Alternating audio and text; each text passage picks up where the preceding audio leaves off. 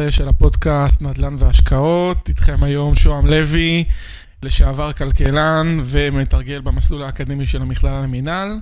גם היום איתנו יריב פז עם פרק מאוד מיוחד ומעניין. יריב, מה נשמע? מה העניינים? שוהם, הכל בסדר? הכל מצוין. והסקפטי, הסקפטי, אתה, אתה, אתה צריך להוסיף לטייטל שלך, הסקפטי. הרבה אנשים אומרים לי שאתה מייצג דעות של uh, חלק גדול מהאנשים שמאזינים לנו, אז uh, זה טוב הפוזיציה שאתה נמצא בה.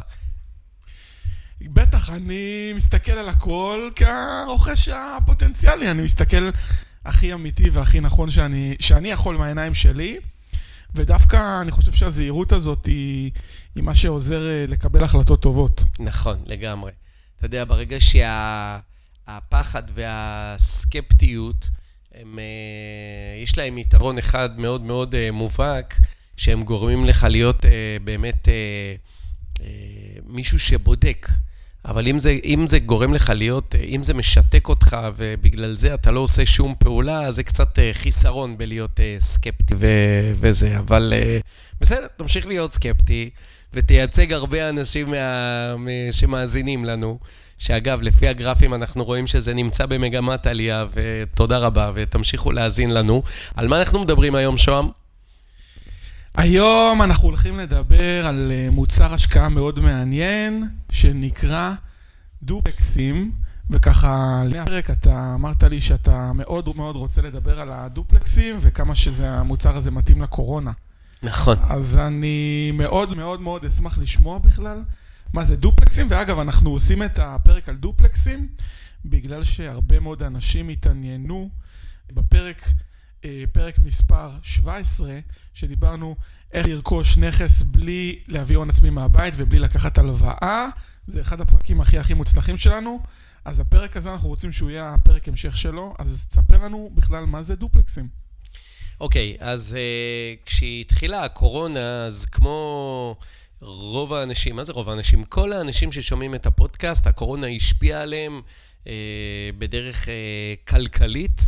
ולכולם עברו איזשהו שינוי, אפילו אתה עברת איזשהו אה, שינוי, כך שהקורונה באמת השפיעה על כולם. בתחילת ה...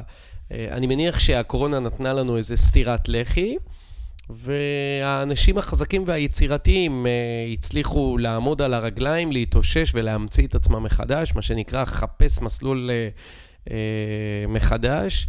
ויש כאלה שהם אה, כנראה עדיין אה, שוכבים לצערנו על הרצפה ובוכים על מר אה, גורלם. אז אחד השינויים שאנחנו עשינו, החלטנו בעצם להתרכז במוצר, שאפילו זה יישמע לך מצחיק, שרוב השנים יצאנו נגד המוצר הזה, לקנות באזורים הזולים. הזולים. אם, אם תראה סרטונים שלי מ-2010, 2011, 2008 וזה, תראה שאנחנו נגד בתים זולים. אה, אנחנו נגד בתים זולים בגלל, ה, אה, בגלל האזורים, בגלל הקהל ובגלל האוכלוסייה. ודווקא עכשיו החלטנו להתרכז באזורים האלו. תשאל אותי למה.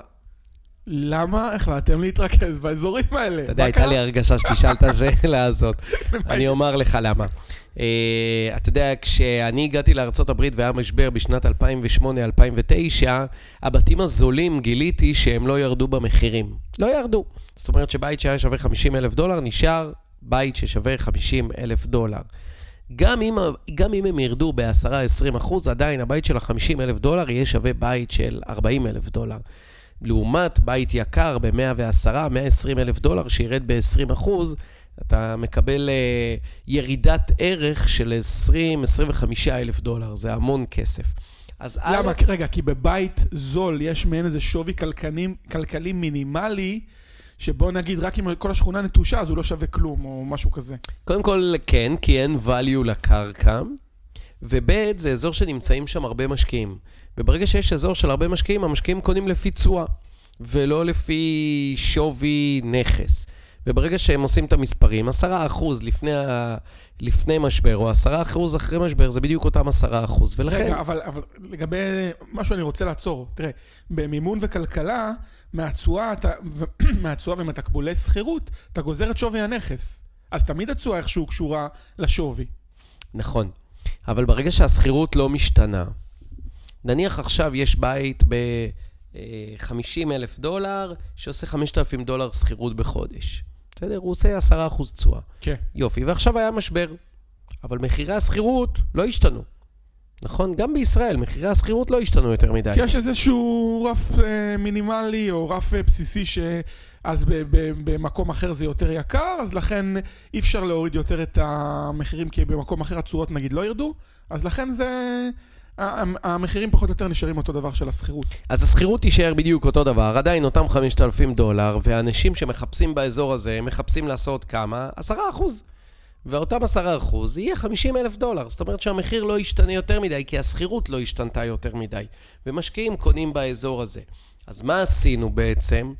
אמרנו, בואו נביא מוצר חדש, שיש לו ביקוש, אה, אני לא רוצה להגיד קשיח, כי זה לא אה, אוכל ושתייה, אבל יש לו ביקוש מאוד מאוד מאוד אה, גבוה, שבעצם אנחנו נקנה בתים, דופלקסים, טריפלקסים, דופלקס זה מחולק לשתיים, טריפלקס מחולק לשלוש, fourplex מחולק לארבע. נקנה נכסים כאלו, שהם שייכים ל-motivated sellers, שהם נמצאים בדרך כלל במצב לא טוב, נשפץ אותם, ואחר כך נמכור אותם ביותר. זה כמו לקנות אה, דירה שזקוקה לשיפוץ או דירה נטושה בישראל. בול. זה flip, זה מה שנקרא flip. עכשיו, לא שיניתי כל כך את האסטרטגיה מפעם, רק פעם הייתי אומר לא לקנות באזורים האלה, כי אז היינו מביאים למשקיעים שלנו בתים לשכירות. גם פה, אני לא רוצה שהם ישמרו אותם לשכירות, אז בעצם מה שאנחנו עושים, אנחנו קונים את הדופלקס, אנחנו משפצים אותו ברמת הצבע ותיקונים וקלקולים וכל מיני דברים כאלה שצריך לעשות. אנחנו עושים תמונות מאוד מאוד יפות, ומוכרים אותו בסופו של דבר במרקט למשקיע מהעולם ביותר. אוקיי, ולמה לא להישאר עם הנכס וליהנות משכירות? מה, הסיכון פה? כי האזורים האלה הם לא טובים. האזורים האלה הם אזורים שהם לא סימפטיים. זה אזורים ש... אני לא רוצה להישמע גזעני, אבל זה אזורים שאתה לא יכול להסתובב שם אפילו לא בשעה 2-3 בצהריים עם חלון פתוח ומפחיד. בסדר?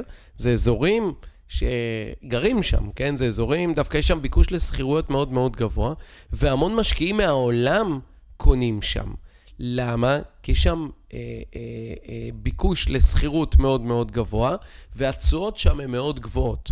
זאת אומרת, שאנחנו קונים, אני אספר לך על המודל בגדול ככה, כן, כן, תסביר אה, איך עובד המודל, איך עובד כל תהליך ההשקעה, ממש מאלף עד תף. אוקיי. אה, אז ככה, אנחנו קונים את הנכס נניח ב-20 אלף דולר, כשאנחנו אומרים נכס זה לרוב יהיה דופלקס או טריפלקס. הסיבה שאנחנו קונים את הנכסים האלה זה מכיוון שהתשואות שלהם מראש הן גבוהות. אנחנו קונים את הנכס הזה, אנחנו אה, משפצים אותו, לרוב זה יהיה עוד איזה 20-30 אלף דולר, משהו כזה. אנחנו מביאים צלם מקצועי, אנחנו ממש עושים את זה מוצר שיווקי. אנחנו מביאים צלם מקצועי, זה בקליבלנד הכל, כן? אנחנו מביאים צלם מקצועי, הוא מצלם תמונות מאוד מאוד יפות, ממש זה נראה כמו, כמו הדמיה. אה, אז הוא מצלם את התמונות. רגע, ועוד שאלה, ברמת הטיפ, זה מגביר את הפניות דרמטית? כן, כן. אתה יודע לשים לי בית, אותו בית מול בית, כן. ולהגיד לי שזה היה הגורם שהגביר דרמטית? אני כמעט משוכנע, אני אומר לך גם למה, כי רגע לפני שבית עולה במרקט, יש אפשרות לשים את זה בתור coming soon. כאילו הבית עוד מעט יפורסם. לרוב הם נמכרים כבר soon. ו- ומה מוכר את הבית? התמונות. אחד הדברים שאנשים אוהבים לראות זה התמונות, אוקיי? כי עובדה, לפני שמכרו את הבית, שהוא היה במרקט או לא היה במרקט, לא קנו אותו. הוא יכול היה לעמוד במשך כמה חודשים ולא יקנו אותו. עד שאנחנו באנו, אנחנו קונים, ומה שנקרא, אתה יודע, זה כמו יהלום. יהלום בהתחלה, שהוא נמצא בנחל, אין לו יותר מדי שווי. אבל אחרי שאתה משייף אותו, אתה מלטש אותו, אתה הופך אותו ליהלום, אה, הוא כבר שווה הרבה יותר. אז אותו דבר פה. אנחנו מביאים צלם מקצועי, ואנחנו מביאים דיירים של section 8. למה section 8? כדי שהמדינה תשלם עבורם שכירות. עכשיו, תחשוב בעיניים של אמריקאי, סיני, קנדי, שאין להם יותר מדי אופציות להשקעה. הרי ה... אם תשים את הכסף שלך היום בבנק, התשואה תהיה אפסית. אז זה לא רק בישראל, זה כמעט בכל מקום בעולם, כי הריביות הן מאוד מאוד נמוכות. אז הם מחפשים מפלט, הם מחפשים מה לעשות עם הכסף. אז מה הם עושים? הם בראש שלהם אומרים, יש פה בית באזור קליבלנד, אה, תראה, התמונות נראות יפות, המדינה משלמת את השכירות, אפשר לעשות איזה 10-12 אחוז תשואה. עסקה אה, כביכול מאוד מאוד אה, סולידית, ובעצם אנחנו מייצרים עבורם את היהלום. מי זה אנחנו? המשקיעים שלנו. אז אתה אומר, רגע, זה משהו שאני נתקל בו הרבה מאוד אה, אצל יזמי נדל"ן וקרנות נדל"ן, זה איכשהו הראש הישראלי, היזמי הזה, שאין את התפיסה הזאת בהרבה מאוד מדינות, שבעצם אתה בא ולא רק אה, קונה ומוכר ומכניס שוכרים ברמה הטכנית, אלא כמו שאתה אומר, אתה משביח, אתה אורז את הכל באריזה יותר יפה, אתה מכניס פה איזשהו אלמנט יזמי, ואז אתה נותן את זה, מוכר את זה למדינות אחרות שאין להם את האלמנט היזמי הזה. בדיוק, זה סוג של מוצר, זה סוג של מוצר, ולכן חשוב לנו לעטוף אותו שיווקית, עם תמונות, עם דיירי section 8. הרי מה בן אדם מחפש? שהוא רואה את הנכס, הוא לא באמת מגיע פיזית לראות את הנכס. הוא רואה את התמונות, הוא מתרשם מהם, מה שנקרא עטיפה. אחר כך הוא מסתכל על העסקה. העסקה עצמה, הוא מסתכל על התשואה, והוא מסתכל על הביטחון והיציבות, כי הוא מקבל את הכסף מהמדינה. מה רע? מה רע? מה הוא צריך עוד יותר מזה? ובעצם הכנו לו מוצר שמתאים בדיוק למידותיו בתקופה הזאת, כי אנשים מחפשים מוצר יפה, מוצר סקסי, שעושה כסף ויש ביטחון. זה בעצם הביטחון. אוקיי, okay, אני עכשיו רוצה לחפש דופלקס ולעשות את זה מא' עד ת'. מה אני עושה? אני הולך לזילו או לטרוליה, אני הולך לחפש בית דופלקס, מסוג דופלקס? קודם כל, אה, אנחנו, את רוב הנכסים שלנו, אנחנו מביאים off market. אוקיי? אה, אנחנו מביאים את הנכסים האלה off market, המשקיע שלנו בעצם קונה את הנכסים מה market, מה off market, סליחה, הוא לא רואה אותם ב market. זה לא שהוא ייכנס ל Zillow, Trulia וזה, ברוב המקרים הוא לא יראה את זה בכלל שם. זה יהיה not for sale, כי אנחנו מביאים את זה, מה שנקרא, מרב סרן שמועתי. אוקיי? זה בתים שהם off market. אני סוגר עם בעל הנכס שאני רוצה לקנות את הדופלקס שלו. הוא אפילו לא פרסם את זה למכירה.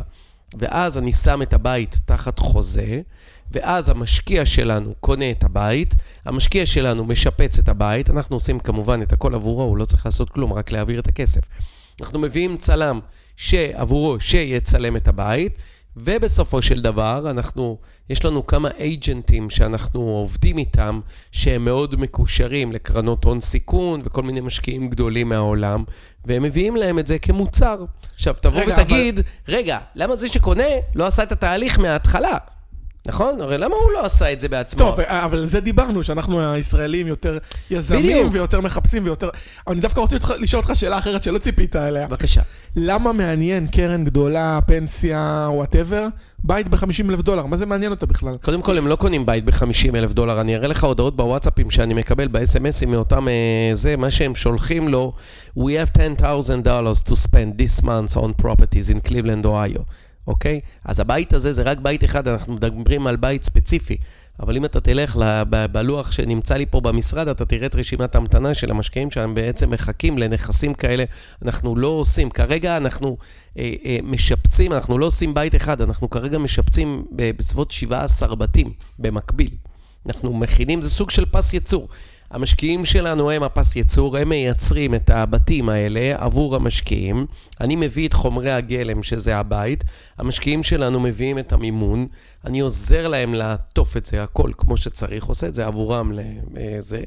ובסופו של דבר, מוכרים את זה. אה, ואז אתה אורז 17 בתים, מוכר אותם לקרן, והיא נהנית מהשכירות. אנחנו ו... לא עושים את כל ה-17 נכסים ביחד, זה יותר הולך אחד-אחד. אז בית אחד יכול להיות מוכן היום, השני יהיה מוכן בעוד שבוע, השלישי, זה תלוי בשיפוץ. השלישי יכול להיות מוכן בעוד חמישה ימים, הרביעי בעוד חודש, בעוד חודש וחצי וכולי, כן. אוקיי, ויש מצב שבית לא מצליח להימכר? חיפשת את הצד הסקפטי. זה קורה לך?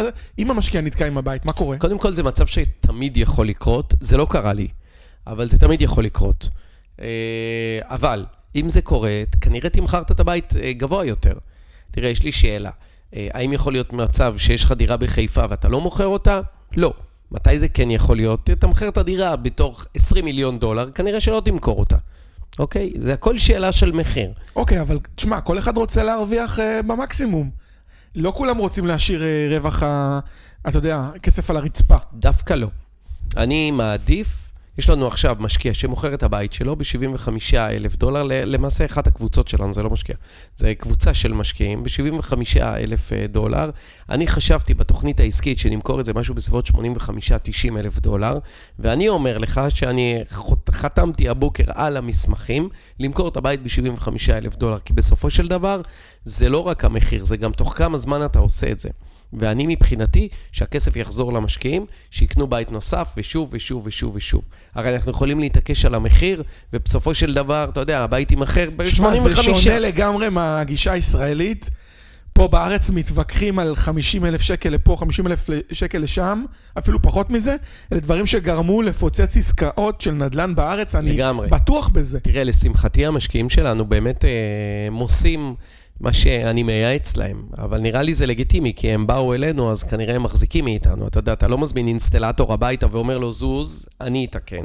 נכון? אתה מזמין אותו כדי כן, שהוא אבל, יתקן. אבל תחשוב על זה בארץ, אתה לא מתווך, אבל תחשוב על זה בארץ שאתה בא למתווך, ומתווך אומר לך, תוותר על 50 אלף שקל ותמכור עכשיו, ועזוב את זה שאולי מחר תפרוץ איזה קורונה, קורונה אחרת, זאת אומרת, נגיד אם היינו לפני הקורונה, אנשים לא מוכנים לוותר. אנשים לא יהיו מוכנים לוותר על ה... נכון. אני אגיד לך למה. כי פה אנשים עושים עסקה, אולי שתי עסקאות בח- בחייהם. פה, תאר לך, נניח אתה עכשיו הבעלים של הבית, ואני אומר לך, בוא תקנה את הבית, תמכור את הבית ב-75. ואני, יכול להיות שאמרתי לך בתחילת הדרך, בוא אפשר אולי להוציא 85 או 90 אלף דולר, בסדר? עכשיו, נצליח להוציא את המחיר שאמרתי לך, אבל ייקח עוד חודשיים. ואני אומר לך, תשמע, שוהם, בזמן הזה, בחודשיים האלה, בוא נקנה עוד בית, נשפץ ונמכור. נעשה את הכסף הזה ויותר במקום אחר. הרי בסופו של דבר, אתה יודע, מתווך, הוא רוצה למכור את הבית וכמה שיותר מהר. כי הוא רוצה כמה שפחות, להביא עסקאות למדף ולרוקן אותם כמה שיותר מהר מהמדף. הוא רוצה שהכסף שלו ימשיך לעבוד ב- בסירקולציה בדיוק. וימשיך לייצר עוד כסף. בדיוק, גם אני רוצה את אז זה. אתה מדבר פה על השקעות מחזוריות, אתה מדבר נכון. פה על פליפים מחזוריים, נכון. של אני, אני קונה מוכר דופלקס, קונה מוכר דופלקס, וכל הזמן... duplex. duplex, duplex. וכל הזמן הכסף שלי ממשיך לעבוד, נכון. כל הזמן, ואז בסוף יכול להיות לי כסף כבר לשני בתים אחרי... אה, נכון. אז אתה, אתה רואה משקיעים שהם מגיעים כבר, אה, שהצליחו ככה להכפיל את, ה, את ההון שלהם בתקופה יחסית קצרה? אחד הסיבות, אה, אחת הסיבות, סליחה, שהלוח, מה שאמרתי לך מקודם, מלא במשקיעים, זה, זה, זה משקיעים שהם חוזרים. אתה יודע, הוא יכול לקנות אה, אה, שלושה בתים, ואז הוא מכר בית אחד, ואז יש לו כסף לבית נוסף, עם רווח. ואז הוא ימכור את הבית השני, ויישאר לו בית נוסף, עם רווח, ואז הוא בעצם... תראה, זה טוב למי שמגדיל את ההון העצמי. עכשיו, מה היתרון הגדול בזה? שאתה לא צריך להתעסק עם הדיירים. אתה לא צריך להתעסק עם, אה, עם אה, ונטה, אתה לא צריך להתעסק עם, אה, עם אה, סתימה, אתה לא צריך להתעסק עם נזילה, אתה לא צריך להתעסק עם דייר שלא שילם, אתה לא מתעסק עם זה. מי, ש, מי שמתעסק עם זה בסופו של דבר זה זה שקונה את הנכס. אבל אתה צריך להיות מוכן למקרה שאולי אתה תיתקע, זה אתה צריך לקחת בחשבון שאתה יפה. מה עושים במקרה הזה, שוהם? ממשיך לקבל את השכירות. בדיוק. אז מה זה משנה? אז אתה מקבל 10% בשנה, במקום אולי אה, 30% שהיית מרוויח מ... תראה, לא קרה לי בית שלקח לנו שנה למכור. זה תמיד אה, חודשים בודדים. רוב התהליך הזה ייקח חצי שנה בערך. תגיד לי אבל עוד משהו, בגלל שזה בתים בשכונות גרועות והכול, אין איזה סיכוי שפה תיפול באיזשהו פח, שיהיה לך איזה בית רקוב מהיסוד שהוא לא שווה, שהוא שווה אפס, אפילו שהבאת את האינספקשן. קודם כל, אה, בית רקוב מהיסוד יכול להיות גם באזורים טובים וגם באזורים לא טובים. ושוב אנחנו בפינתנו, שוהם סקפטי, בוא תגיד לי את הדברים, אני אוהב את זה.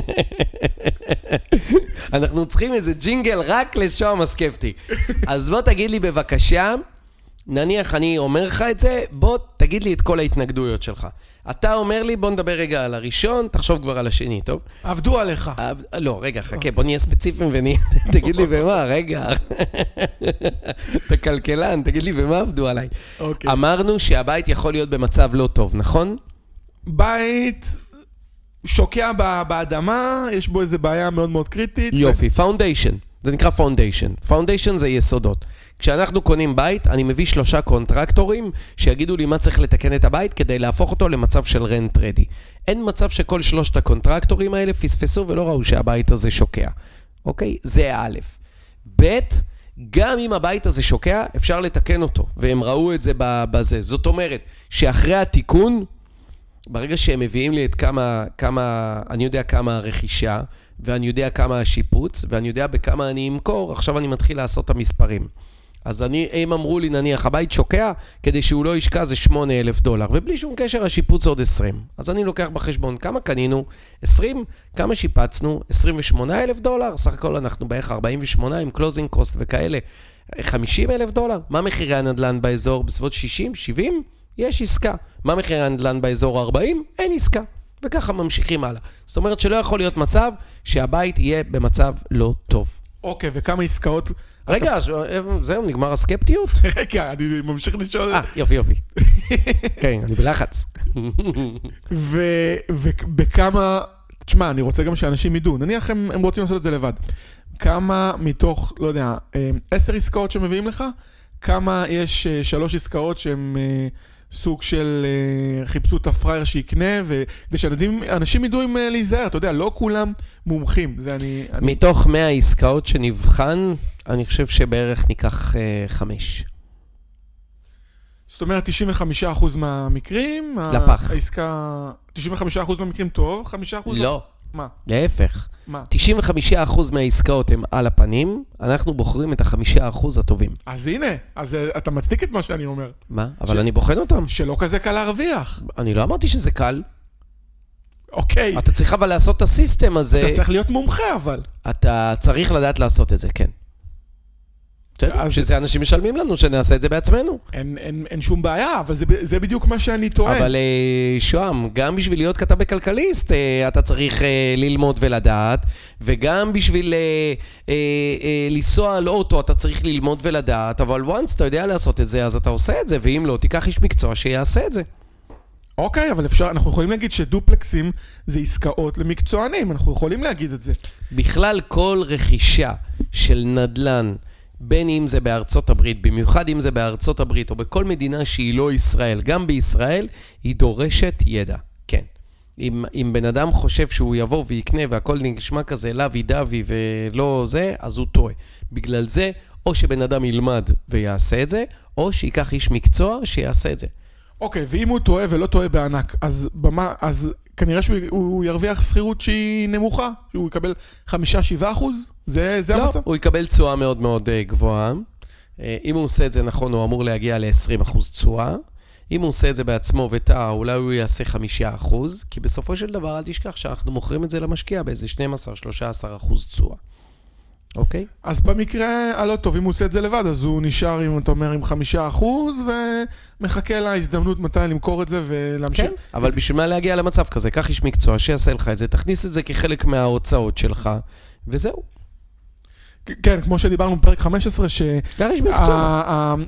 שהתשלום הליווי, תיווך או כל הוצאה שיש, כן, לגמרי. היא מוכרת בארצות הברית. תראה, כל דבר שאתה עושה בחייך, הרי בוא, למה, למה אתה מביא מנקה שתנקה את הבית? כי היא עושה את זה טוב יותר, ואתה בזמן הזה עושה משהו אחר. אתה בזמן הזה ת, תעשה כסף.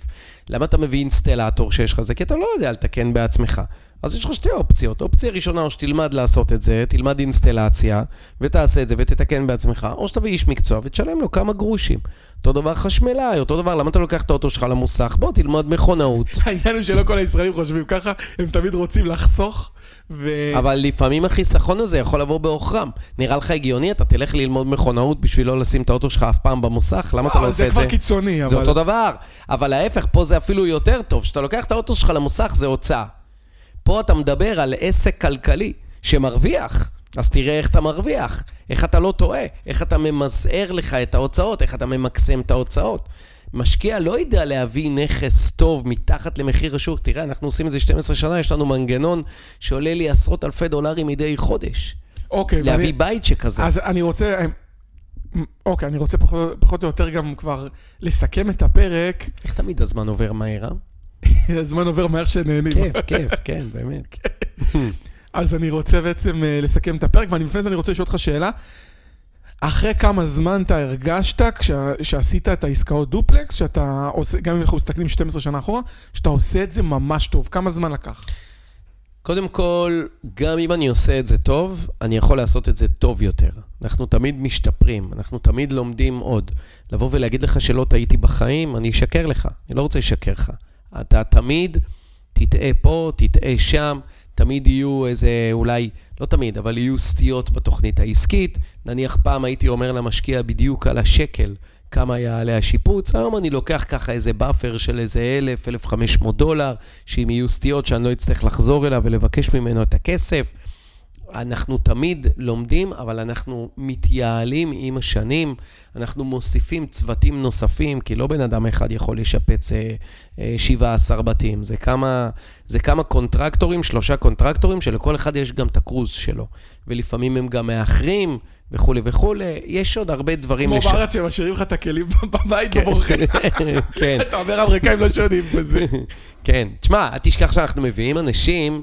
סליחה על הזה, שוב, אתה יודע, כל מיני אנשים שהם אה, לא חוקיים כל כך בארצות הברית, כל מיני מקסיקנים, ספרדים כאלה, כי אם אני אביא עכשיו אה, אמריקאי עם, אה, עם אה, תעודות וחברות אה, זה, אז שיפוץ של 20 יעלה לי 50, יהרוס לי את כל התוכנית העסקית. ואיך מגיעים אליהם? זה קשרים אישיים כאילו? זה, זה? זה כבר קשרים אישיים, כן. שאמרתי לך שזה, זה קשרים אישיים של שנים. טוב, אז יש פה התמקצות. אז אני רוצה בעצם לסכם, אנחנו מדברים, אנחנו מקליטים את הפרק הזה בתקופת קורונה, ואפילו לפני הסגר השני, שמתחיל ממש בקרוב, ואנחנו המדינה השנייה, או הראשונה אפילו, שעושה סגר שני. ובעצם אנחנו חושבים ומחפשים אמ, איך אנשים יכולים שלא להיות תלויים רק בעבודה, מה הם יכולים לעשות. מה הפתרונות שיש להם, ואחד הפתרונות זה, אתה אומר, דווקא בתקופת קורונה, לרכוש דופלקסים, שמיועדים ל flip, ושאתה מכניס לתוכם שוכרי section 8, ואתה עושה פה איזה תהליך של השבחה ושיפוץ. בדיוק. תחשוב על זה שבעצם, שאם, נניח עכשיו חלילה היית בחל"ת, בסדר? ואתה יודע מה? לא בחל"ת, מפוטר, בסדר? בלי הכנסה. והיה לך 100 אלף דולר בצד. כל ה... אגב, כל הפליפים האלה, לא דיברנו על המספרים, אבל זה סדר גודל של 40-50 אלף דולר. תחשוב שהיית יכול לעשות שני דופלקסים כאלה. אתה יושב לך בבית, ואתה עושה כסף. כסף, לא מעניין אותך, יש סגר, אין סגר, זה לא מעניין בכלל. שם באמריקה ממשיכים לעבוד, השיפוצניקים ממשיכים לעבוד, השוק רותח. אתה יודע, זה מדהים, השוק רותח. אתה יודע כמה אתה יכול... אה, זה, אם היה לי עכשיו 50 דופלקסים למכירה, אני הייתי, הבעיה שלי אגב זה לא להביא את המשקיע, הבעיה שלי זה להביא את הבית, יש יותר חוסר של בית. ואם היה לי עכשיו 50 דופלקסים למכור... אז אם יש לכם בתים בקליבלנד, תפנו ליריב. מי, מי, וואי, הרבה יותר מאשר משקיעים. למי שיש דופלקסים, טריפלקסים בקליבלנד, שהם מוכנים למכור, שהם תקועים עם הנכסים האלה, תרימו אלינו טלפון. תעבירו לארצות הברית את הלינק של הפודקאסט, כן. יש מי שמחפש את הנכסים, מי שמחפש כן. למכור, כן. אם אתם שומעים כן. אותנו מחו"ל, אז... אה, זה בעצם לנתק את המשוואה שזמן שווה כסף. אתה יכול לשבת בבית ופשוט לעשות כסף. אוקיי, וחוץ מדיברנו על אה, זה שצריך קשרים שיפוצניקים וצריך לדעת איך לאתר את הנכס, תן לנו עוד איזשהו עצה אחת לסיום, כדי שאם מישהו בכל זאת מחליט לעשות את זה לבד, בלי ליווי, בלי אף אחד ולהתמקצע, איזה טעות הכי קריטית הוא יכול לא לעשות? מה... קודם אומרת... כל, אה, צריך לדעת לשלם לאנשים. צריך לדעת לשלם לאנשים. זה נשמע קצת אה, מוזר, אבל אנחנו כישראלים לא אוהבים לשלם. אה, אני מודה, גם אני כזה. גם אנחנו נולדנו לעשות משא ומתן. תחשוב, עם הערבים אנחנו עושים משא ומתן כבר עשרות שנים. אנחנו כנראה עם שאוהב לעשות משא ומתן. לא תמיד משא ומתן פותר את הדברים. מה זאת אומרת? זאת אומרת שלפעמים צריך לדעת לתת קצת כסף למתווך ומוטיבציה כדי שימכור את הבית. צריך לתת אולי קצת אה, אה, לשיפוצניקים עוד איזה כמה דולרים בשביל שיהיו מרוצים ויסיימו יותר מהר. הרבה פעמים אני אומר להם, אם תסיימו את זה בעוד... מתי אתם אמורים לסיים? עוד חודש? אחלה. תסיימו עוד שבוע, תקבלו עוד אלף דולר. אז אתה בודק כמה הזמן שלך והמחיר של הזמן שלך לעומת כמה תביא להם, ואם אתה מסתכל במשוואה, אתה אומר שווה לי לשלם עוד אה, כן. כמה עוד דולרים בשביל שיקדימו לי כן. את זה. אם הרווח שלי... הוא יהיה אה, 15 אלף דולר, מה אכפת לי שהוא יהיה 14 אלף דולר? מה זה משנה לי? לא משנה. בוא, שהבית יהיה מוכן ולא עוד חודש, ואחלה. ואם המתווך אה, לוקח אה, אלף דולר, ואני אגיד לו, תשמע, בוא, קח אלפיים דולר, הוא יתאבד על הנכס. הוא מבחינתו, הוא לא יישן בלילה בשביל להביא עוד אתה 2,000 אומר דולר, פה- אתה מקצר את הזמנים. אז אתה אומר פה טיפ אחרון שהוא גם טוב לכל הפרקים וכל מה שאנחנו עושים. תדעו לפעמים לשלם יותר טוב ממחיר השוק ולקנות מתחת למחיר השוק. למרות שאיכשהו יצאנו פה איזושהי קלישאה, אבל כשאתם שוכרים אנשי מקצוע, תשלמו להם קצת יותר טוב מהשוק, וככה אם הם... זה אנשי מקצוע טובים, אם זה אנשי מקצוע שהם לא טובים, אתה יודע, אם זה מתווך, אה, סליחה על הזה, דמקולו, אז אל תיקח אותו. אתה יודע, בארצות הברית אתה יכול לדעת מי טוב ומי לא, יש אתרים שמראים לך, מי אז תיקחו ה top המלצות, agents. כן, אה, אתרים שמדרגים, כמו כן. בישראל מדרג וכאלה. טוב, יריב, אז אה, יצאנו פה פרק מאוד מעניין על אה, דופלקסים וההזדמנויות שיש בדופלקסים, בדיוק בקורונה, שממשיכה ללוות אותנו כבר יותר מחצי שנה, ועדיין אה, חלקנו תקועים וחושבים, טוב, זה ייגמר, כן, טוב, זה יעבור, ובינתיים עובר הזמן, ואחרים מנצלים הזדמנויות ו... ומרוויחים. כן. תהיו גם אתם כאלה, בואו נהיה כולנו כאלה. יאללה, אוקיי. טוב, אז אה, להתראות בפרק הבא. יאללה, ביי, ביי. שוהם, להתראות.